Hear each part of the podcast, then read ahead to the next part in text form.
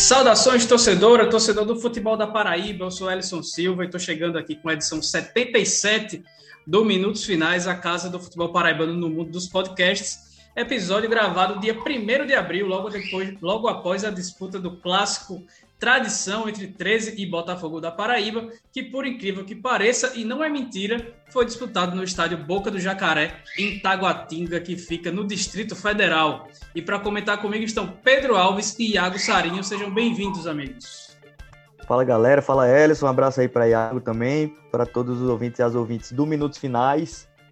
Hoje temos a alegria de falar de um clássico tradição e a tristeza de falar desse clássico tradição, né?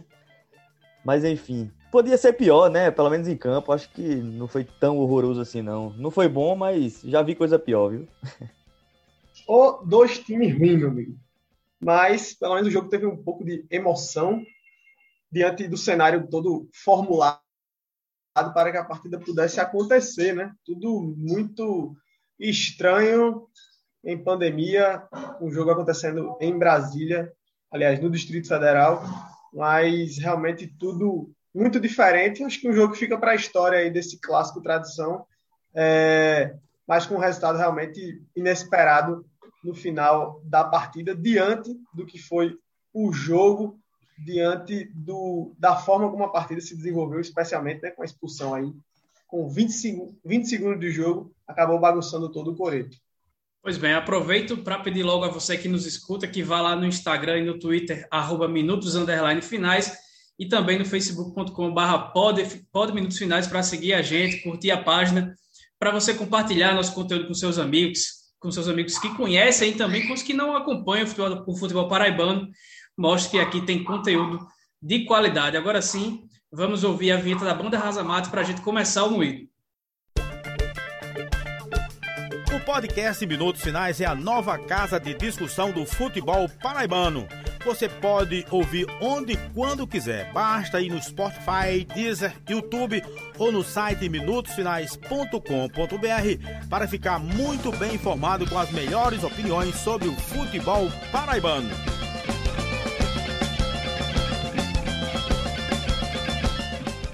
E como a gente sempre vem fazendo, vamos começar prestigiando quem nos prestigia. A loja Chic Chic é referência em produtos com a temática de cultura nordestina e lá você encontra camisetas, botões, chaveiros, canecas, garrafas térmicas, canecas de chopp, quadros, polaroids, é coisa demais. E tudo feito com todo carinho pela nossa amiga Priscila. E quem ouve o Minutos Finais tem direito a 15% de desconto em algum desses produtos por lá. Basta na hora de pedir o valor para pagar, falar a palavra-chave dessa semana ou desse episódio que é tradição. A palavra-chave é tradição e homenagem ao clássico que rolou ainda agora. E para ver as estampas e a qualidade das peças, sigam lá no Instagram, arroba Oficial. E falando em Instagram, siga também o FutePB para ficar por dentro das novidades sobre o futebol paraibano profissional e amador, é, que lá tem muita coisa bacana também. Então siga lá o arroba FutePB. E começando pelo clássico, a gente tem que falar da Via Crucis, que foi é, a realização dessa partida, né? Vou passar um breve cronograma, porque ele não pôde ser disputado na Paraíba no dia 28, como estava marcado, é, como a gente explicou no episódio anterior, e ele acabou. Os clubes entraram em acordo para que ele fosse disputado no dia 7 no Amigão, é, que no fim das contas ia acabar acontecendo, porque aparentemente as medidas vão ser mais brandas a partir do próximo dia 4, no domingo. Mas a CBF passou por cima do acordo dos clubes e determinou que ele acontecesse nesse primeiro de abril, lá no Distrito Federal. Primeiro ele foi marcado para o Bezerrão, o estádio do Gama, mas lá começou a ser instalado no domingo, dia 28. Aí você presta atenção na cronologia dos absurdos. No estádio foi começou a ser instalado um hospital de campanha no gramado. E aí, como isso inviabilizaria o clássico paraibano no, no Distrito Federal, na, no Distrito Federal, na segunda, dia 29, uma obra tão importante como essa teve que ser transferida para o estacionamento lá do local, é, atrasando em um dia a instalação do hospital de campanha. E aí, na terça, dia 30, quando o Distrito Federal registrou 99 mortes, um recorde do ente federativo desde o início da pandemia do novo coronavírus, a CBF mudou o jogo para o Boca do Jacaré, o estádio do Brasiliense.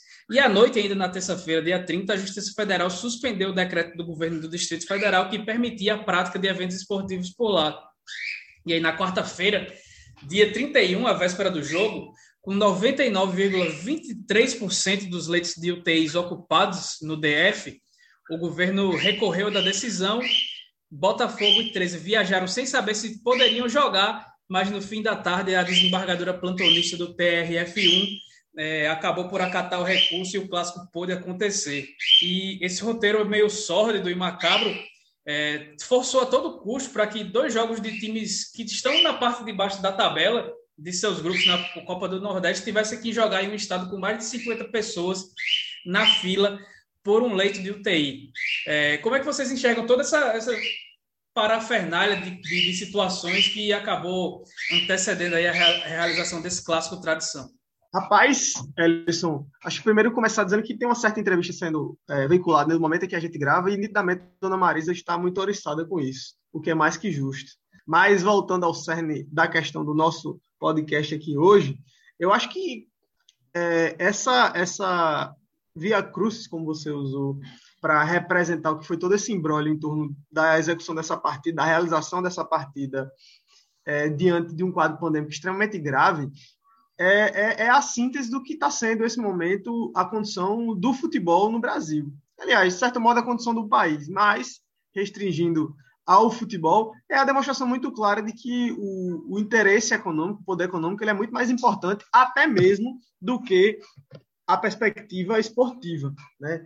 Porque forçar as equipes a um deslocamento como esse, né? Uma situação de jogo complicada, um, um estádio estranho para as equipes, enfim, que já estavam aí jogando sem torcida, eu acho que isso é algo que denota claramente que o futebol, nem o, nem o próprio futebol, o jogo em si, era a prioridade, mas sim as, as outras questões, o calendário, os compromissos com patrocinadores e por aí vai. Eu acho que, na minha opinião, a, a síntese de tudo isso é, é, é de fato uma disputa entre a, a necessidade, a prioridade do dinheiro em detrimento de todas as outras coisas, em detrimento da saúde, em detrimento da segurança dos atletas, comissão técnica, funcionários de modo geral envolvidos com essa partida e até mesmo em detrimento do próprio futebol. Pedro, aí está claro que uh, aquela entrevista do, do Rogério Caboclo a entrevista não, né? A reunião dele com os clubes da Série A que vazou de que ele disse que ia mandar no futebol brasileiro e se os clubes não jogassem, estaria fudido, estariam fudidos nas palavras dele, né? Acaba valendo, né? Porque não tinha nenhuma necessidade disso acontecer, ainda mais porque se existe uma brecha no calendário para que os times jogassem no dia 7, seja em, em, na Paraíba, como as medidas devem ser afrouxadas e aí provavelmente vai ser liber, vão ser liberados os estádios até para a próxima rodada do Botafogo contra o Confiança, que está marcado para o Medão, ou seja, em outro lugar mais perto, né? O que não fazia sentido era que esse jogo tivesse que acontecer a todo custo, dependendo de um recurso do governo que não tinha quase mais UTI para colocar a gente com Covid-19 para receber dois, um jogo de um clássico paraibano. Eu fico pensando como é que vai ser para a gente explicar, né? A gente que acompanhou isso daqui a, sei lá, 50 anos.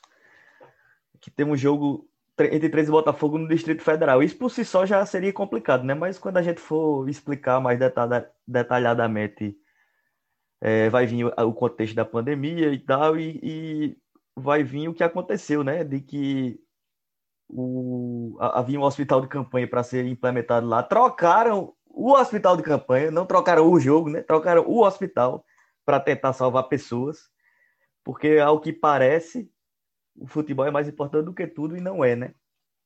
O, o Caboclo foi muito honesto ali, né, na, naquele debate. Ele é o que a CBF acha mesmo, é essa insensatez. E falou como é que, como é que vai ser, como era a pisada. Me surpreende os clubes de Série A, que no caso de Série A existe uma, um poder maior enquanto clube, né? Porque, assim, 13 Botafogo, imaginar que eles iam peitar é realmente até complicado. Não, não consigo nem cobrar isso de, de clubes tão pequenos na, na, coisa, na macro, na macro, na lógica macro do futebol, da CBF mandando ter jogo e, e a, ameaçando e o caramba, né? Tanto que viajaram com a possibilidade de não ter jogo, porque havia uma decisão judicial que impedia o jogo no momento em que os clubes viajaram. Mas, assim, a, a passividade dos times de Série A me, me impressionaram, sabe? Me impressionou a passividade. E foi isso que aconteceu, né? Futebol a todo custo, tivemos um Botafogo e 3 em, em, em Taguatinga, né? Uma cidade satélite de Brasília, a todo custo mesmo. É, vamos falar já já do jogo, mas é, é, o futebol paraibano, dessa vez especificamente, na minha visão, muito mais incluída é, por uma força maior do centro do futebol, né? No caso a CBF. É, Botafogo e 13 se viram aí à mercê de uma, de uma condição é, que, que foram praticamente obrigados a jogar no Distrito Federal, uma viagem aí, levar pessoas, enfim, um jogo que deveria ser na Paraíba, poderia se esperar. E como o Elson falou, daria realmente para esperar isso, não, não seria nenhum absurdo, não. Em alguns dias aí, o decreto provavelmente vai ser, vai, vai voltar a ser um pouco mais flexibilizado e se evitaria viagens, né? Que no ponto de vista da questão do, da saúde, né? Do vírus, já seria uma, uma, uma mínima, um mínimo critério aí de diminuir a disseminação de possibilidade de doença, né? Que é o que mais importa, na minha visão, nesse momento. Mas não foi isso que aconteceu. Futebol a todo custo. É, e não tivemos um futebol tão bom em campo, mas mais importante mesmo era, era a questão é, que, que houvesse sensatez nesse momento, o que não aconteceu. Né? E aí teve que passar por essa situação dos dois times viajarem é, sem saber sequer se ia ter jogo. Um deslocamento passando por dois aeroportos, né, que tanto o 13 quanto o Botafogo tiveram que ir para Salvador para fazer conexão, é, o Botafogo de João Pessoa e o 13 saindo de Recife, então o 13 teve que sair de Campina para Recife, para ir de Recife para Salvador, para ir de Salvador para Brasília. E o Botafogo foi de João Pessoa para Salvador e de, de Salvador para Brasília, em um momento que a recomendação em todo lugar é para você ficar em casa para evitar o contágio, você expõe os atletas por achar que o futebol é um ambiente seguro, que na verdade não é.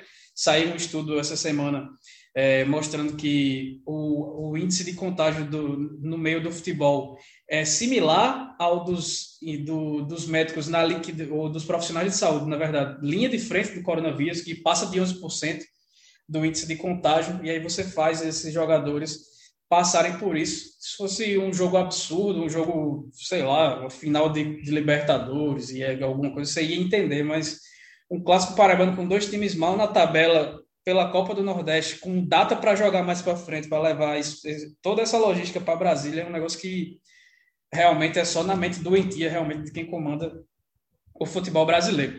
Mas para falar do jogo, a gente tem que começar pelo lance que... Oi.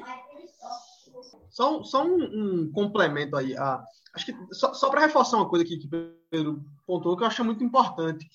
É, não, não, não fazendo a defesa do, dos dirigentes de Botafogo em 13, até porque é, há questões a serem contestadas nesse sentido, enfim, até alguns posicionamentos de, de um ou outro nesse momento, é, mas esse, esse recorte, que, esse recorte que, que Pedro faz com relação à, à, compreensão de que, no caso de Botafogo e 13, há, há muito pouca força, há muito pouco poder de barganha para, num momento como esse, onde vem uma determinação claríssima da CBF, aliás, uma imposição claríssima da CBF, os clubes não, não têm, de fato, poder para peitar isso. Quem poderia ter algum tipo de posicionamento num momento como esse até para sugerir algo diferente, era aí sim a própria federação. Só que a gente sabe como é que é, como é que são as relações da entidade máxima do futebol paraibano com a CBF. Isso não é nenhum problema de hoje, pelo contrário, já vem há muitos anos. Mas eu, eu fico sempre nesse tipo de momento esperando um posicionamento da, da entidade para tentar, de algum modo, mesmo que, mesmo que, que não fosse pela questão pandêmica, mas pelo menos por uma questão de logística até, para reduzir, evitar, tentar evitar uma viagem como essa, de fato, colocando dois elencos, porque aí não é, a gente está falando de 11 jogadores, a gente está falando de um elenco, de uma, de uma comitiva de equipe, da, das equipes que, que, tiveram que viajar por todos esses aeroportos, enfim, é, é algo realmente muito preocupante, né? E, e mostra que, de fato, a, a, saúde dos profissionais, das pessoas envolvidas, isso está muito longe de ser prioridade. E quando os times envolvidos são duas equipes do futebol mais marginal, aí é que os caras passam por cima mesmo. Precisamos começar do começo, e foi logo no começo que muita coisa foi definida, porque se não foi definida muita coisa, mudou absolutamente tudo que a gente poderia esperar, ou do que os dois times esperavam do jogo, porque com menos de 20 segundos de jogo, acho que com menos de 15 até, no primeiro lance da partida, na intermediária do Galo, o Caio Wilker, que foi escolhido para substituir Juninho, porque Marcelo Vilar enxergava nele alguém inteligente como camisa 8 para manter o esquema de jogo, acabou dando uma voadora na testa do zagueiro Marlon do 13, que precisou levar três pontos no local ainda no intervalo, lá na, na, na ambulância do SAMU. E o Botafogo jogou a partida toda com a menos, né? E que danado será que passou pela cabeça dele? O que, é que vocês acham para que, que se passa na mente de um jogador para, naquela situação, fazer o que ele fez?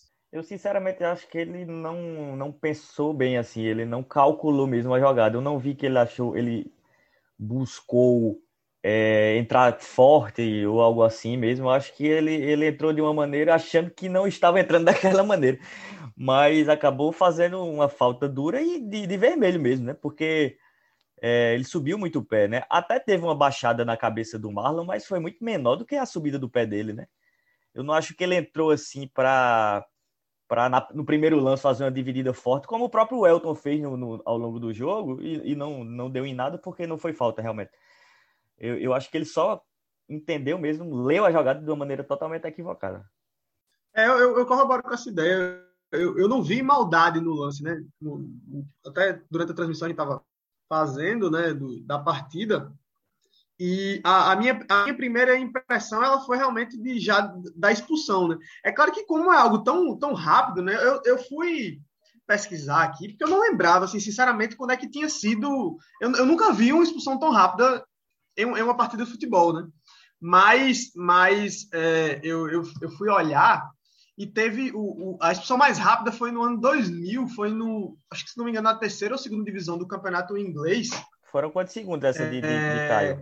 Que foi aos dois segundos de jogo. Dois? A, a de Caio Wilker, o, o lance da falta foi aos nove. Não, o lance, o lance da falta foi aos nove segundos. Aos nove ah. segundos.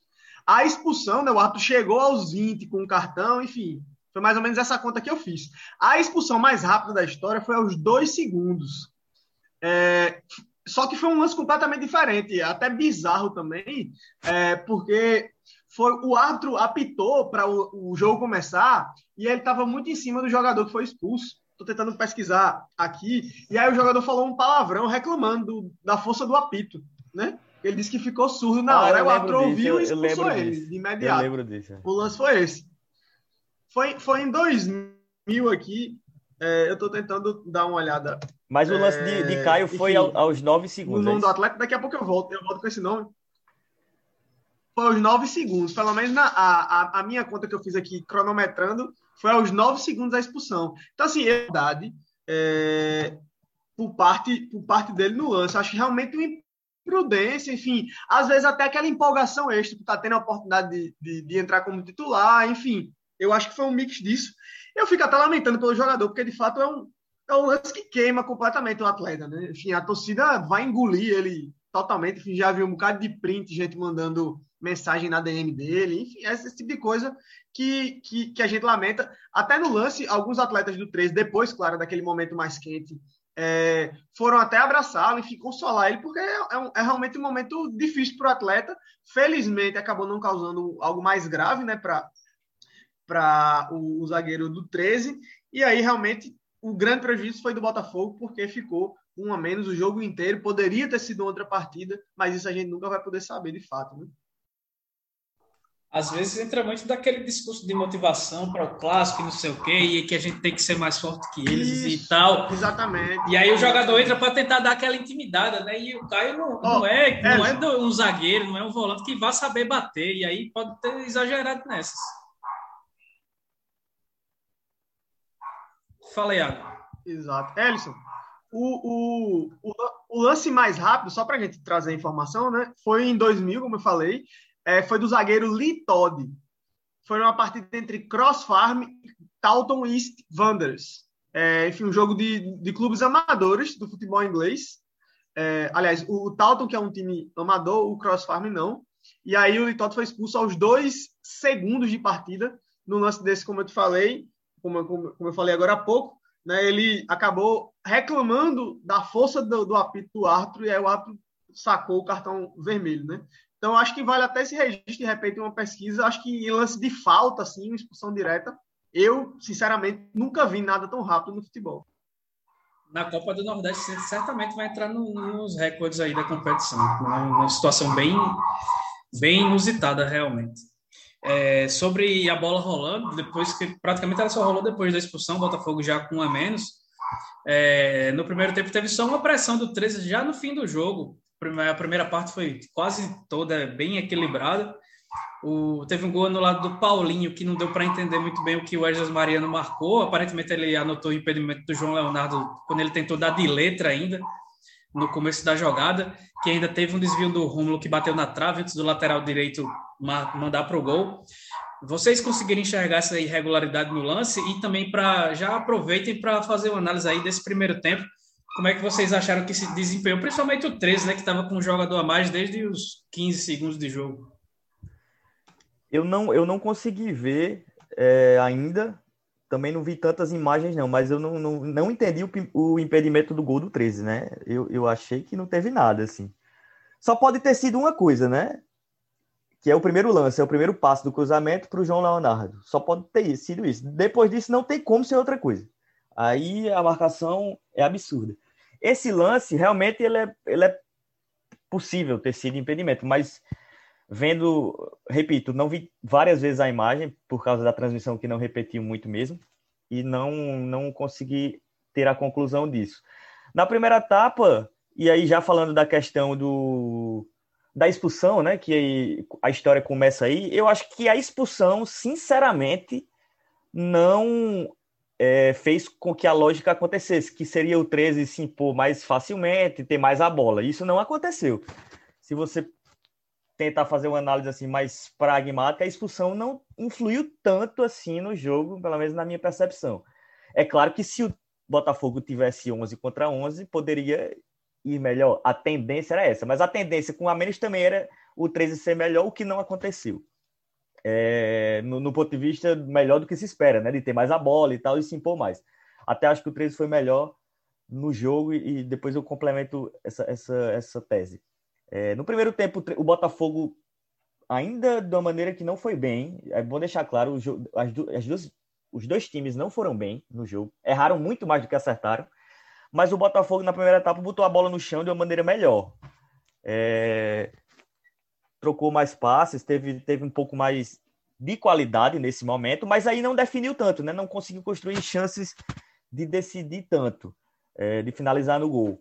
O 13 errou mais, teve menos a bola, mas foi mais perigoso, justamente nessa reta final que Ellison descreveu, na reta final da primeira etapa. Então, já no primeiro tempo, no fim das contas, o 13 foi melhor, assim, ele, ele teve, esteve mais perto do gol, e eu acho que isso é ser melhor, né?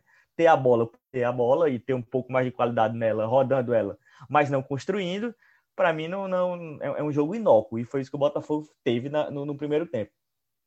No segundo tempo, aí o jogo o Botafogo também voltou melhor, lembrando ainda com um a menos, o Botafogo voltou melhor, botou a bola no chão e criou algumas chances é, claras, né? Tanto que o Jefferson foi aí que o Jefferson virou o nome da partida, foi eleito pela, pela transmissão do Nordeste FC, foi eleito também por mim, é, na minha visão foi, foi o melhor jogador do jogo.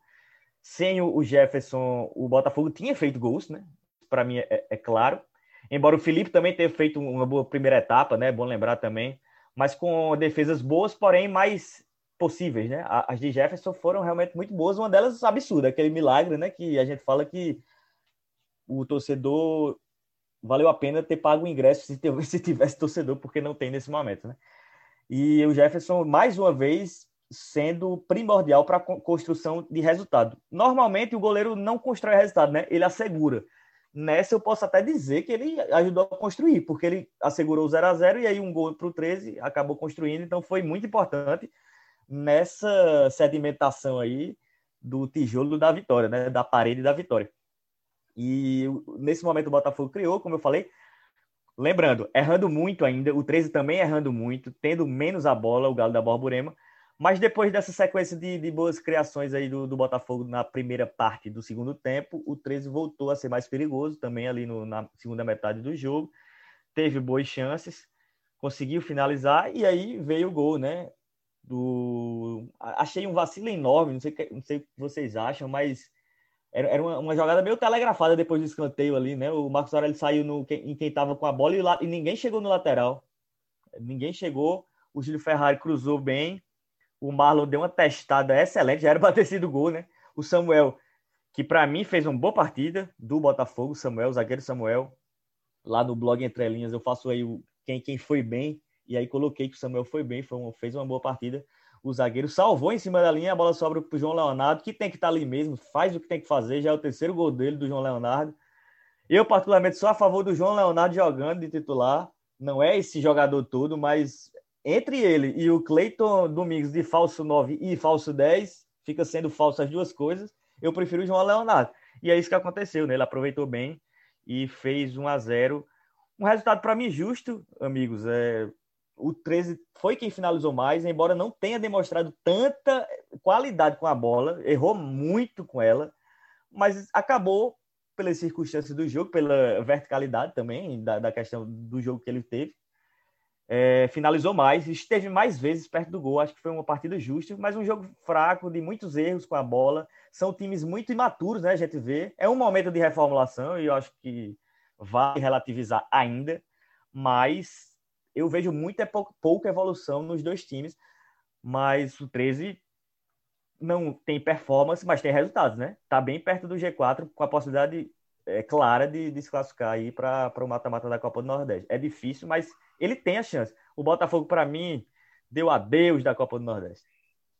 Ô, Iago, o Belo mais uma vez não contou com o Clayton, que se tinha um problema estomacal, e o Bruno Menezes, que podia ser essa peça no lugar do Juninho, em vez do Caio Wilker, que aí talvez evitasse toda essa tristeza para o torcedor do Belo, sentiu dores no tornozelo no último treino e também não pôde jogar. Acabou que esses dois, dois jogadores fizeram falta ou com o Clayton desde, desde sua reestreia, não dá nem para contar com, com a sua ausência como um grande desfalque.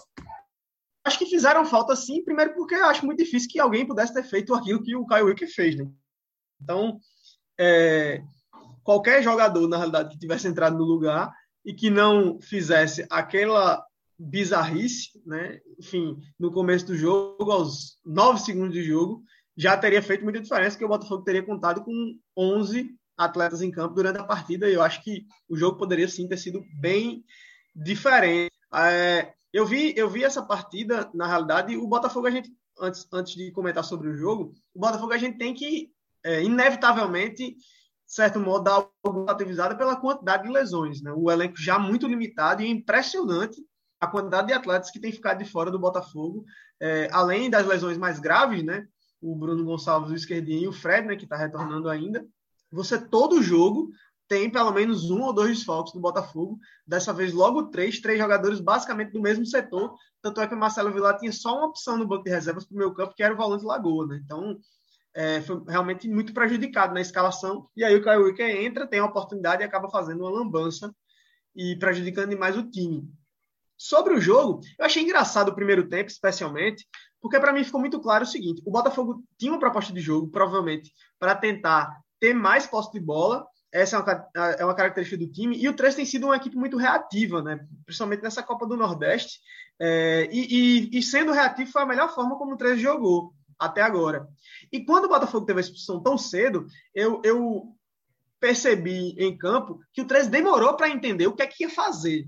Porque o plano de jogo do time era ser reativo, e aí, de repente, ele tem uma mais, e com uma mais tem a obrigação de jogar né? E, e dando muito espaço para o Botafogo no começo do primeiro tempo. Tanto é que o Botafogo, com um a menos, che conseguia chegar, é, ter mais posse de bola, né? circular a bola pelo meio campo, que é uma situação onde um time com inferioridade numérica não deveria conseguir fazer, porque o meio campo é justamente o centro do jogo, onde quem tem predominância de, de, de atletas deveria tomar conta e o 3 não estava conseguindo. Então, eu, eu acho que o 3 demorou um pouco para entender o que é que podia fazer tendo a, a obrigação agora de atacar. Eu acho que o, o, primeiro tempo é um pouco a tônica disso. Né? E o Botafogo não conseguindo gerar, não conseguindo criar justamente por essa dificuldade. No, na segunda etapa, é, tanto o 3 já veio com a compreensão melhor, porque na reta final do primeiro tempo já tinha passado a ser melhor. Né? O Botafogo acho que até comemorava um pouco o fim do primeiro tempo, porque o 13 era melhor no momento, na reta final do, da, da, primeira etapa, e aí na segunda etapa o Botafogo conseguiu um ajuste, foi melhor, chegou com chance, realmente acho que o, o, o troféu de melhor em campo para o Jefferson foi muito merecido. Nessa Copa do Nordeste, a gente, é, acaba que tem uma votação do público e houveram até algumas decisões assim de melhor em campo é, em algumas partidas que eu acho que foram contestáveis, mas a de hoje, para mim, ela, ela, ela foi incontestável, porque o Jefferson foi muito bem, o Felipe também foi bem, é, especialmente na reta final da primeira etapa, mas o Jefferson foi fundamental. Né? Não fosse o Jefferson, o jogo poderia ter sido outro, porque a gente sabe das limitações que o 13 tem. Se o Botafogo abrisse o placar, o 13 ia ter mais dificuldade ainda para criar. Só conseguiu fazer isso, só conseguiu gerar o gol, primeiro na, naquele lance que foi anulado. É, eu também não é, consegui observar ainda onde foi o impedimento. Imagino que tenha sido de fato na origem da jogada, porque no gol em si é, a, a, bola entrando no gol não vi, para mim não, não houve irregularidade naquele momento, então só se foi de fato na origem da jogada, e depois o 3 chega no lance, também concordo com, com, com o Pedro, é um, um, movimento errado da marcação, né? o Botafogo foi infantil naquele lance, tanto por não chegar ninguém para o combate com o lateral, lembrando, em setores diferentes, mas lembrando um pouco é, a facilidade que se deu, por exemplo, naquele jogo para o CRB, o lateral do CRB fazer o cruzamento, né, com muito tempo, muito folgado, e aí o, o Ferrari teve tranquilidade para fazer o cruzamento, observar a área e calibrar bem o passe. A bola ainda conseguiu ser salva no primeiro lance ali pelo Samuel, junto com o Felipe, e aí tem um segundo vacilo que é aquela sobra para o centroavante, o centroavante ficar livre, livre, livre, de frente para o gol, né, não tinha ninguém ali para pelo menos é, tentar algum combate. Ele, ele provavelmente estava sendo marcado pelo Samuel, Samuel se deslocou e aí ninguém veio para complementar. Enfim, acho um erro do sistema defensivo do Botafogo naquele momento, mas algo que com um time com um a menos, é, enfim, é, é, de se esperar que, que hajam erros. Na realidade, o Botafogo até teve algumas falhas de saída de bola. Se o 3 tivesse sido mais competente, poderia ter vencido com mais tranquilidade essa partida. Na realidade, acho que o resumo do jogo, para mim, é o seguinte: a gente tem dois times com muitos problemas, dois times com muita dificuldade. A equipe do 13 é muito limitada, dá muito espaço, marca mal. Hoje a gente viu em vários momentos um time com inferioridade numérica ser superior na posse de bola, é, conseguir circular a bola é, em várias situações. E a gente não está falando de um time que é tão superior ao 13. Eu até acho que o elenco do Botafogo é melhor do que o elenco do 13. Mas como equipe, os dois times, para mim, estão em estágios muito parecidos. É, e a diferença, de fato, são os resultados. O 13 conseguiu resultados, tem vitórias acumuladas e o Botafogo até agora não, só tropeços e, e, batidas de trave, digamos assim, nesse caminho rumo à vitória. E a situação do Botafogo, por conta disso, é essa. Tem agora, matematicamente, ainda chance, vai depender do jogo do ABC, que tem uma partida a mais, já tem oito pontos, quatro pontos na frente. Se vencer, abre sete, e aí é tchau, até mesmo matematicamente, para o Botafogo. Para o 13, não. Acho que o time tem chance de classificação. Ainda acho difícil, porque eu não consigo ver um time tão frágil como o do 13 avançar para uma segunda fase da Copa do Nordeste, mas, diante dos resultados que acabou conseguindo obter, tem possibilidades, depende ainda apenas de si para avançar para a próxima fase. Ô, Ellison e Iago, eu queria deixar só alguns conclusões que eu já tenho do 13. Uma eu já falei a questão do João Leonardo né, e do, do Cleiton Domingues. Eu tenho mais duas. E não é por esse, só por esse jogo, não. Eu acho que o Júlio Ferrari é melhor do que o Paulinho. É, é um jogador melhor. Eu acredito que ele deveria ser o titular na lateral direita. E acho que o Anselmo também é melhor do que o Cleiton Domingues. Assim, o Cleiton é muito disposto, né? Ele é muito afim e tal, ele não se omite. Mas é um jogador que, na minha visão, agrega pouco. Tanto jogando de falso 9, quando o, Jefferson não joga, o, desculpa, o João Leonardo não joga, e aí entra o Birungueta ali. E tanto quanto ele joga também de meia, ele não, não, agrega tanto, não. Se você olhar a partida do Marcos Aurélio, por exemplo, foi melhor como meia do que a de Cleiton, né? Domingos. O Marcos Aurélio ainda conseguiu alguns passes interessantes e tal. E a gente tá falando de um Marcos que tá longe de ser o que foi. É, é, é um jogador até que tá no centro de alguns momentos do jogo, em alguns jogos, no centro do problema do Botafogo. Mas o Cleiton nem isso, né? O Cleiton Domingos, eu, eu não consigo ver. Eu particularmente tenho essas duas opiniões é, de que o João Leonardo deve ser titular, o Anselmo titular e o 3, né? E o Júlio Ferrari no lugar do Paulinho também. Eu acho que especialmente a partir de hoje, é, o, o 3 melhorou muito com a entrada do Anselmo, por exemplo. Né? E, e sobre o Marcos Aurélio, acho que hoje foi inclusive uma das boas partidas do Marcos Aurélio. Ele tentou ser lúcido, é, conseguiu construir algumas jogadas. Tem uma enfiada de bola dele para o Rafael Oliveira, que o Rafael, com arranque de balsa imenso, não conseguiu chegar na bola, saiu muito na frente, a bola era muito para o Rafael Oliveira, mas ele acabou perdendo na corrida, enfim, não conseguindo desenvolver. Me lembrou pra, um, pra um membro do, do, podcast aqui, me lembrou. Pois é, que hoje não está aqui conosco, que hoje não está aqui conosco, inclusive. Mas, é, rapaz, ele disse que era que é de o famoso arranque de balsa mesmo. Inclusive a expressão. Ele jogou para o outro, rapaz. Ele jogou para o outro, rapaz. Inclusive, se livrou rápido, viu, Pedro? Diferente de quando pega a bola jogando. inclusive, essa, inclusive, essa expressão, essa expressão foi fundada em homenagem ao nosso amigo, né? Eu, que tem eu conheci, essa dificuldade conheci, na hora da aceleração. Eu conheci com Ed Gley, é verdade. Eu conheci com ele a expressão. Exatamente. Mas... Ele, ele criou para ele mesmo. Mas, enfim, o Rafael, aquele lance, cara, foi uma enfiada primorosa do Marcos Aurélio, né? E, e, o Rafael Oliveira não conseguiu dar conta de, de chegar em tempo na bola, teria todas as condições de finalizar. É, se tivesse feito gol, seria inclusive um golaço. Mas, enfim, eu acho que foi uma boa partida do Marcos Aurélio. Mas falando sobre essa questão do 13, que, que Pedro apontou, eu, eu concordo. Eu acho que tanto o, o Júlio Ferrari é uma opção melhor para a lateral direita, quanto no meu campo eu, eu não consigo ver a, as razões para o Cleiton ser o camisa 10 do 13, pelo menos até agora eu não consigo. O Anselmo não chegou a encantar tanto jogando pelo 13, mas o que também não encantou tanto, mas que acaba fazendo falta no esquema do Marcelinho Paraíba é o Birungueta, né, que estava suspenso hoje, porque foi expulso depois do jogo contra o Salgueiro, na derrota por 1 a 0 lá no Cornélio de Barros, no meio da semana passada ainda. E a entrada do Rômulo é, são características muito diferentes, né? Que o, o Birungueta é mais organizador e encosta com mais facilidade no ataque. O, o, o Rômulo não, ele é um, é um, volante alto, mas que pisa muito na área. E, e acaba que quando ele não. O Romeu, né, Alisson? Você tá Romeu, falando, isso, Romeu. Romeu. Confundi com o zagueiro. O Romeu, é o Romulo é o zagueiro, né? Que levou isso, a pancada. Isso. Isso, e, e aí o, o Romeu, quando ele não entra muito na área, acaba que ele fica meio sem função no meio campo. E aí atrasa todo o time que com um a menos precisava de jogadores para armar jogadas. E o Marcelinho acho que ainda insistiu muito tempo, inclusive, com um esquema com, com a galera no meio campo, com toda, todo o pessoal no meio campo. Só aproveitando, Alisson Rômulo, que você falou, é, foi bem, viu? Bom zagueiro. Tenho, acho que ele tem ido desde o Campinense bem. Tenho gostado do Rômulo e fez uma boa partida. Viu? Pois é, no segundo tempo, Iago, o, o Belo começou, começou melhor que o 13, teve três chances de gol em um minuto, com Marcos Aurélio, Rafael Oliveira e Pablo, como vocês já citaram. E aí o Marcelinho acabou botando o time para frente e saiu o gol do João Leonardo, que fazia uma partida muito, muito discreta. Praticamente não pegava na bola, o gol saiu aos 34 do segundo tempo depois do cruzamento da direita do Ferrari, que também para mim é melhor do que o Paulinho. Acompanhei o Ferrari na, na campanha do Altos na Série D do ano passado e foi um dos destaques do time. Não entendo porque ele não é titular do 13 agora. Talvez por aquela questão de não querer perder grupo e como ele chegou por último aí acaba ficando atrás na fila. Mas não, tecnicamente não entendo como ele é reserva.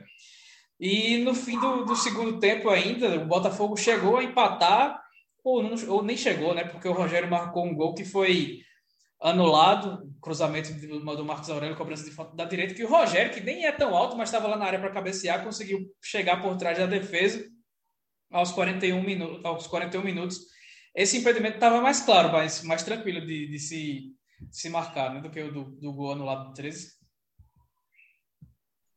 Ah, bem mais, né? É, chegou justamente na bola porque porque estava impedido, né? O Rogério estava bem impedido na, na origem do lance. Acho que esse aí esse é um lance que não, não tem contestação nenhuma, tanto é que a própria equipe do Botafogo não reclamou muito. É... E aí, não, enfim, de fato, eu, eu acho que não há, não há grandes questões em relação à arbitragem para se questionar. Né? Só, de fato, o primeiro gol do 13, que, que a gente ainda tem essa dúvida, eu, eu confesso preciso ver esse lance melhor, ainda não, não vi, não, não tirei minha conclusão. Acredito que tenha sido na origem do, do gol, mas pelo menos no resultado não acabou não influenciando, porque o 13 conseguiu abrir o placar depois de vencer.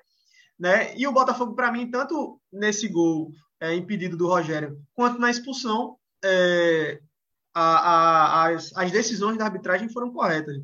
Né? A expulsão, mesmo tendo sido tão cedo, mas foi um lance muito temerário, enfim, um, um pé alto no, no rosto do, do, do, do, defensor do 13, que, enfim, não, não tem muito o que contestar. Um, um lance muito infeliz, pro, pro Caio Wica e muito feliz pro Botafogo. Só para dar informação aqui, rapaz, o, o, o GE, né, o Globoesporte.com, faz, um, faz as notas das atuações. Olha só, eu nunca vi, não. O Caio Wilco tirou zero, meu amigo. E o pior é que é justo mesmo, né? O que é que vocês acham? é justíssimo, né? Não, ele não jogou, né? E ainda que. Geralmente essas notas começam com cinco, né? Aí você vai atribuindo mais ou menos, dependendo do rendimento. ele não fez nada e, e prejudicou demais o time, né? Acho que tem duas, tem vários fatos interessantes sobre esse jogo, né? Primeiro, um clássico tradição acontecendo em, em, no Distrito Federal, né, em Taguatinga. Um, um jogo com expulsão aos 9 segundos de jogo, menos a falta, depois a expulsão aos 20, né? E, e, e agora mais esse detalhe, né? Realmente nota zero para o Caio Wilker. Eu acho que é, é, o resumo da ópera aí para ele e também para o Botafogo da Paraíba. Aí o zero, nesse caso, vai para o Botafogo na Copa. Se desse para ser menos que zero, era, era, seria justo ainda. Mas, e a gente até chegou a comentar no episódio passado da situação dos treinadores em caso de derrota no clássico tradição. E aí quem perdeu foi o Marcelo Vilar, né? E se se pegar na parte do dinheiro que o time realmente não tem, e eu também não sei se tem multa contratual para que ele saia, questão de pagar alguns meses de salário para frente, etc, etc. É, já que a restrição do, da, de duas mudanças de treinador também foi para a Série C, vocês acham que agora seria a oportunidade de iniciar outro trabalho com outro treinador no estadual, que começa dia 14, para tentar chegar bem na Série C?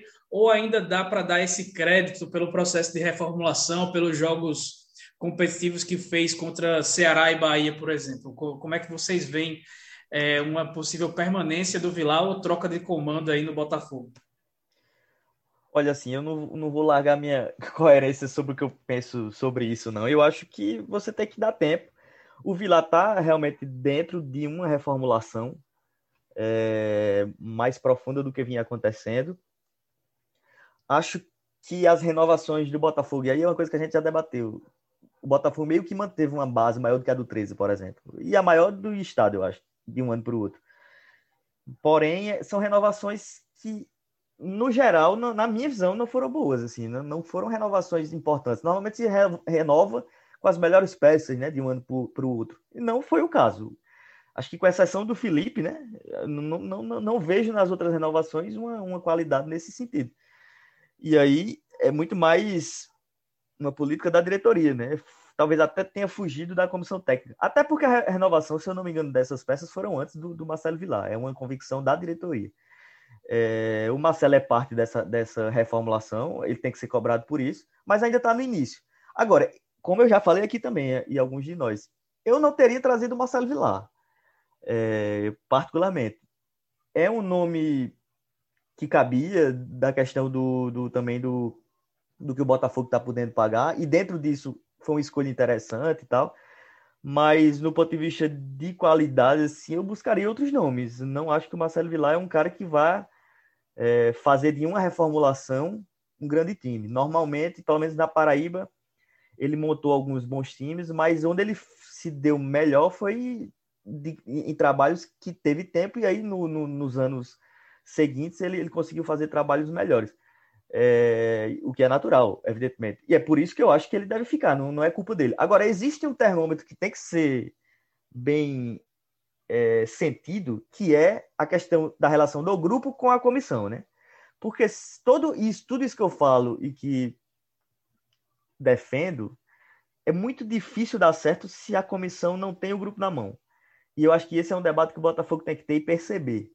A gente já vê algumas coisas de jogadores incomodados no, no início de trabalho, né? Que é muito incomum é, incomodado não com resultados, mas com critérios, com dia a dia, e aí isso tem que ser pesado, isso tem que ser compreendido, porque não adianta dar tempo se a relação entre elenco e comissão técnica não é das melhores. Aí eu acho que você tem que tentar realmente trocar.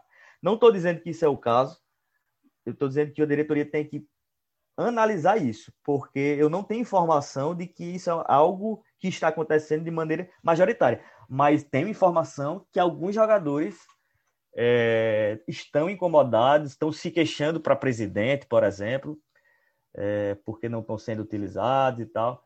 E isso precisa ser avaliado pela diretoria. Em relação a resultados, é o que tem aí, né? Os resultados são ruins, mas é um início de trabalho eu acho sim que tem que ter paciência, tanto com o Marcelinho Paraíba, que eu também não teria escolhido, quanto com o Marcelo Vilar é, no Botafogo. Tem que dar paciência, mas, repito, precisa se analisar a questão da relação da comissão técnica com o elenco. Né?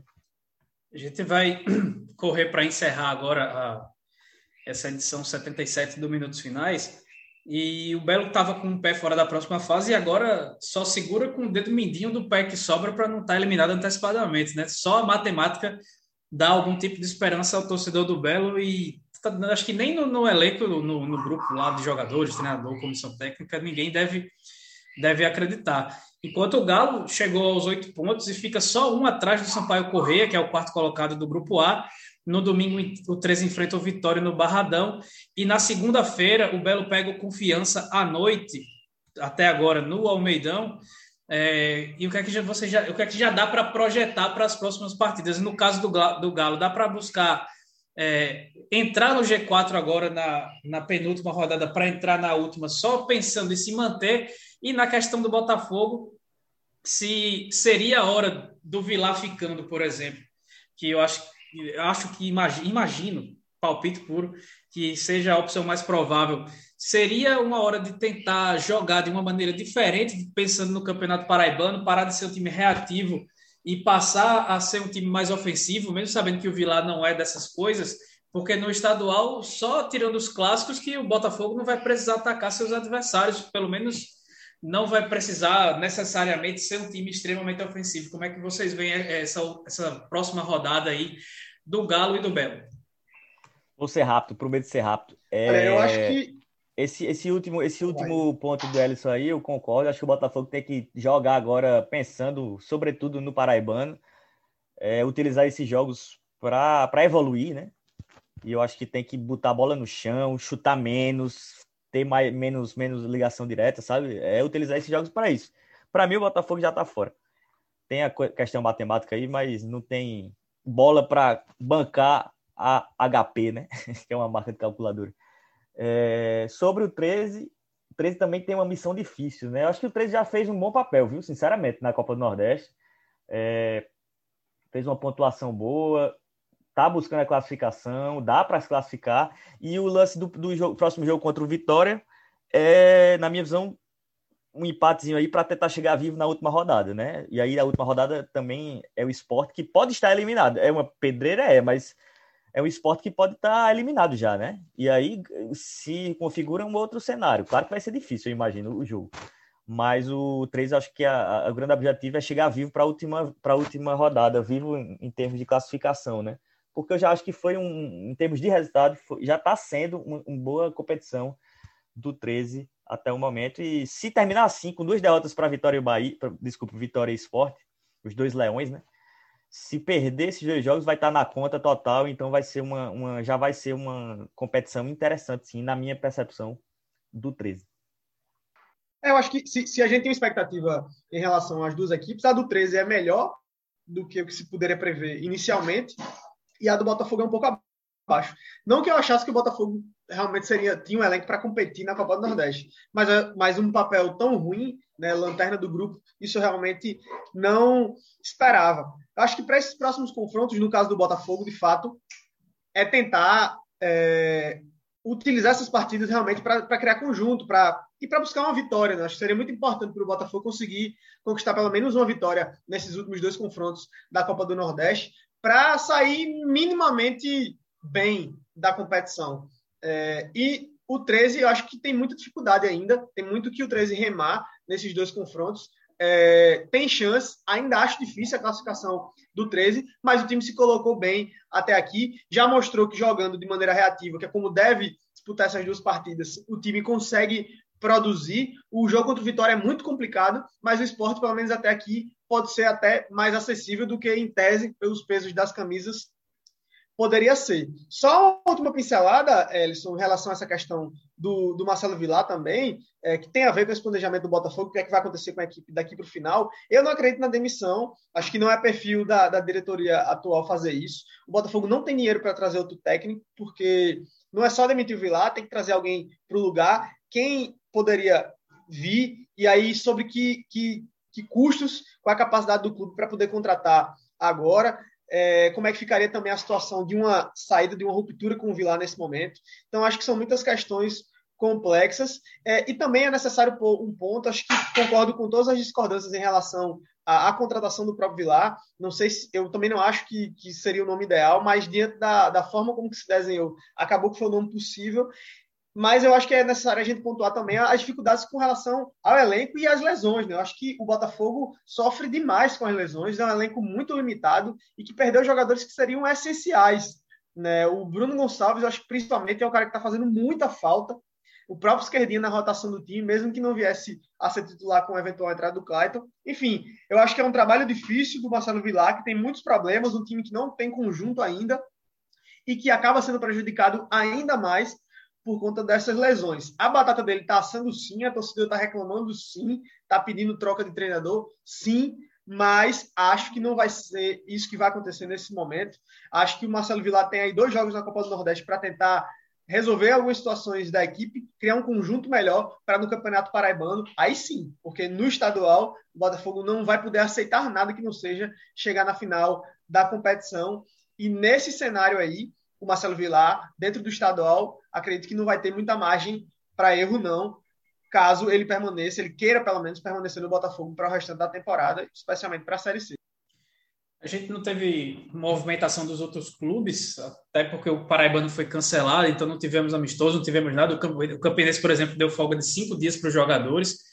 A gente tem um amistoso marcado agora para o dia 8 entre Nacional de Patos e Souza, que deve ser o último dos dois clubes sertanejos antes da estreia do Paraibano. Então, por isso, esse episódio 77, a gente vai se limitar a falar do Galo, falar do Belo, desse clássico tradição que, dentro dessas circunstâncias terríveis, teve que ser disputado lá no Distrito Federal.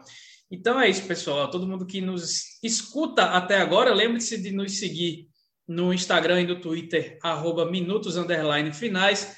Curta a página no facebook.com.br minutos finais e nos escute, compartilhe nosso conteúdo que está no Deezer, no Spotify, no Apple Podcast, no Google Podcast, também no site podminutosfinais.com.br. Então, é isso. Um abraço e até a próxima.